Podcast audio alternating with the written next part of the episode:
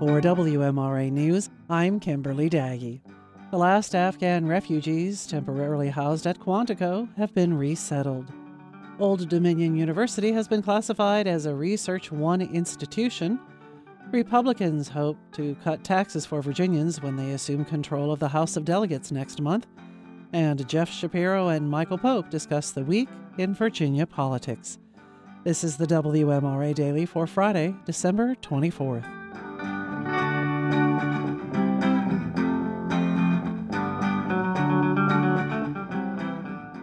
Military and civilian officials say the last refugees who were temporarily housed at Marine Corps Base Quantico have been resettled elsewhere.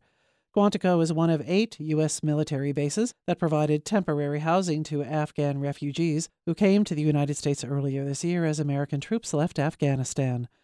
The Department of Homeland Security said in a news release on Thursday that the final refugees left Quantico on Wednesday. Quantico is the second base to clear all of its refugees. The remaining six, including Fort Pickett in Virginia, are still providing housing and services to about 25,000 refugees. Old Dominion University has been designated a high level research institution. The Daily Progress reports that this week, the Carnegie Classifications of Institutions of Higher Learning now considers the university in Richmond a quote, Research One institution. The designation is based on a number of factors, including research doctorates awarded, research expenditures, and the number of research staff. Research at ODU involves sea level rise, hurricanes, and adapting to climate change, as well as port logistics, maritime engineering, and cybersecurity. ODU said external funding for applied research projects has tripled in the last five years, and the number of scientific publications from ODU faculty has doubled in the past decade. On the campaign trail, Republicans promised tax cuts. With Virginia's General Assembly convening next month and Republicans taking power in the House of Delegates, the next step is making those cuts a reality. From Virginia Public Radio, Michael Pope reports.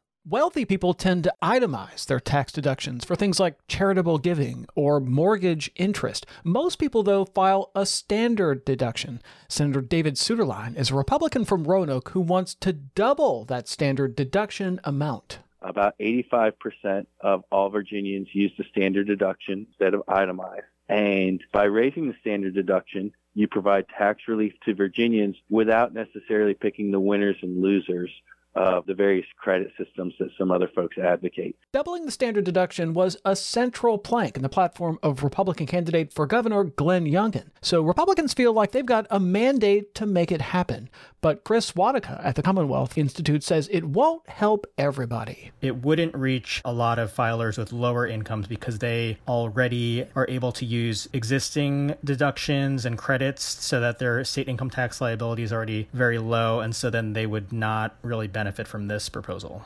He says the proposal from current Governor Ralph Northam for an earned income tax credit would help out people who need it the most. Lawmakers will be debating all these proposals when they balance the books during the 2022 General Assembly session, which starts in mid January.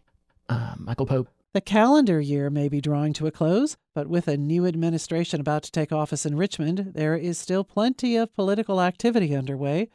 Jeff Shapiro of the Richmond Times Dispatch and Virginia Public Radio's Michael Pope discuss this week in Virginia government and politics.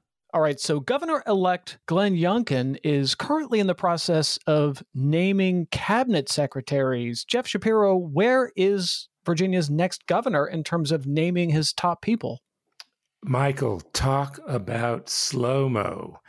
Here it is, the run up to Christmas.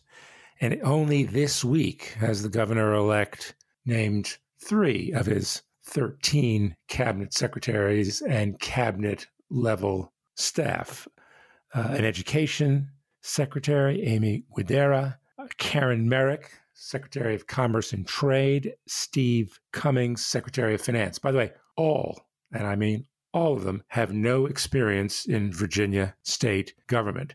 I suspect the governor elect will say, well, this means a fresh perspective, but it may also mean a longer learning curve for all three.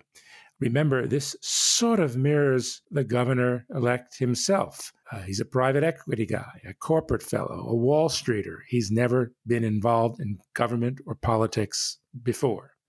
All right, so lawmakers are ramping up for the next General Assembly session, which starts in mid January, but there's also been lots of buzz about potentially having a special session of the lame duck members.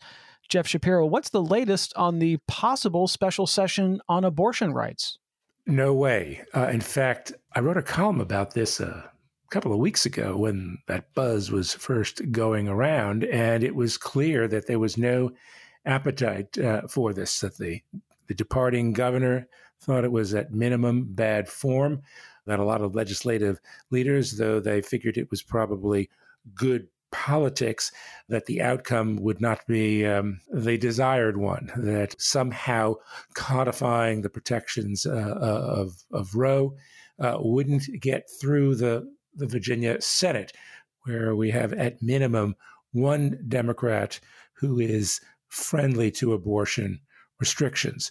So this seemed to get up a head of steam, and um, then the steam escaped when Governor Northam this week in an interview made clear that uh, it wasn't going to happen.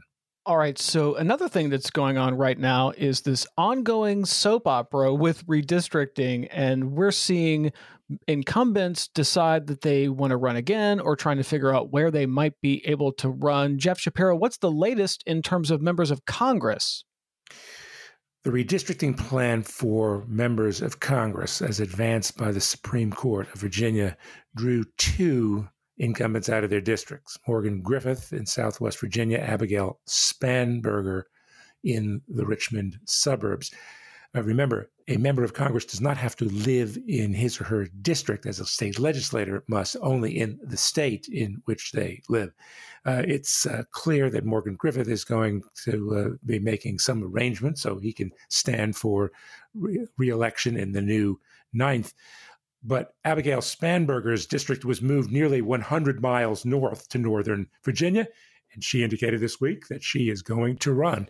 Uh, this may not go over particularly well with Jennifer Carroll Foy, who was a candidate for governor and immediately announced her candidacy for that newly drawn seventh as soon as the um, Supreme Court rolled out the lines. Well, that's all the time we've got for this week. We'll be back next week. My name is Michael Pope, and we've been joined by Jeff Shapiro of the Richmond Times Dispatch. Talk to you next week.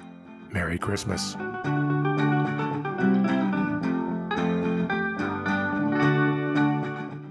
For WMRA News, I'm Kimberly Daggy.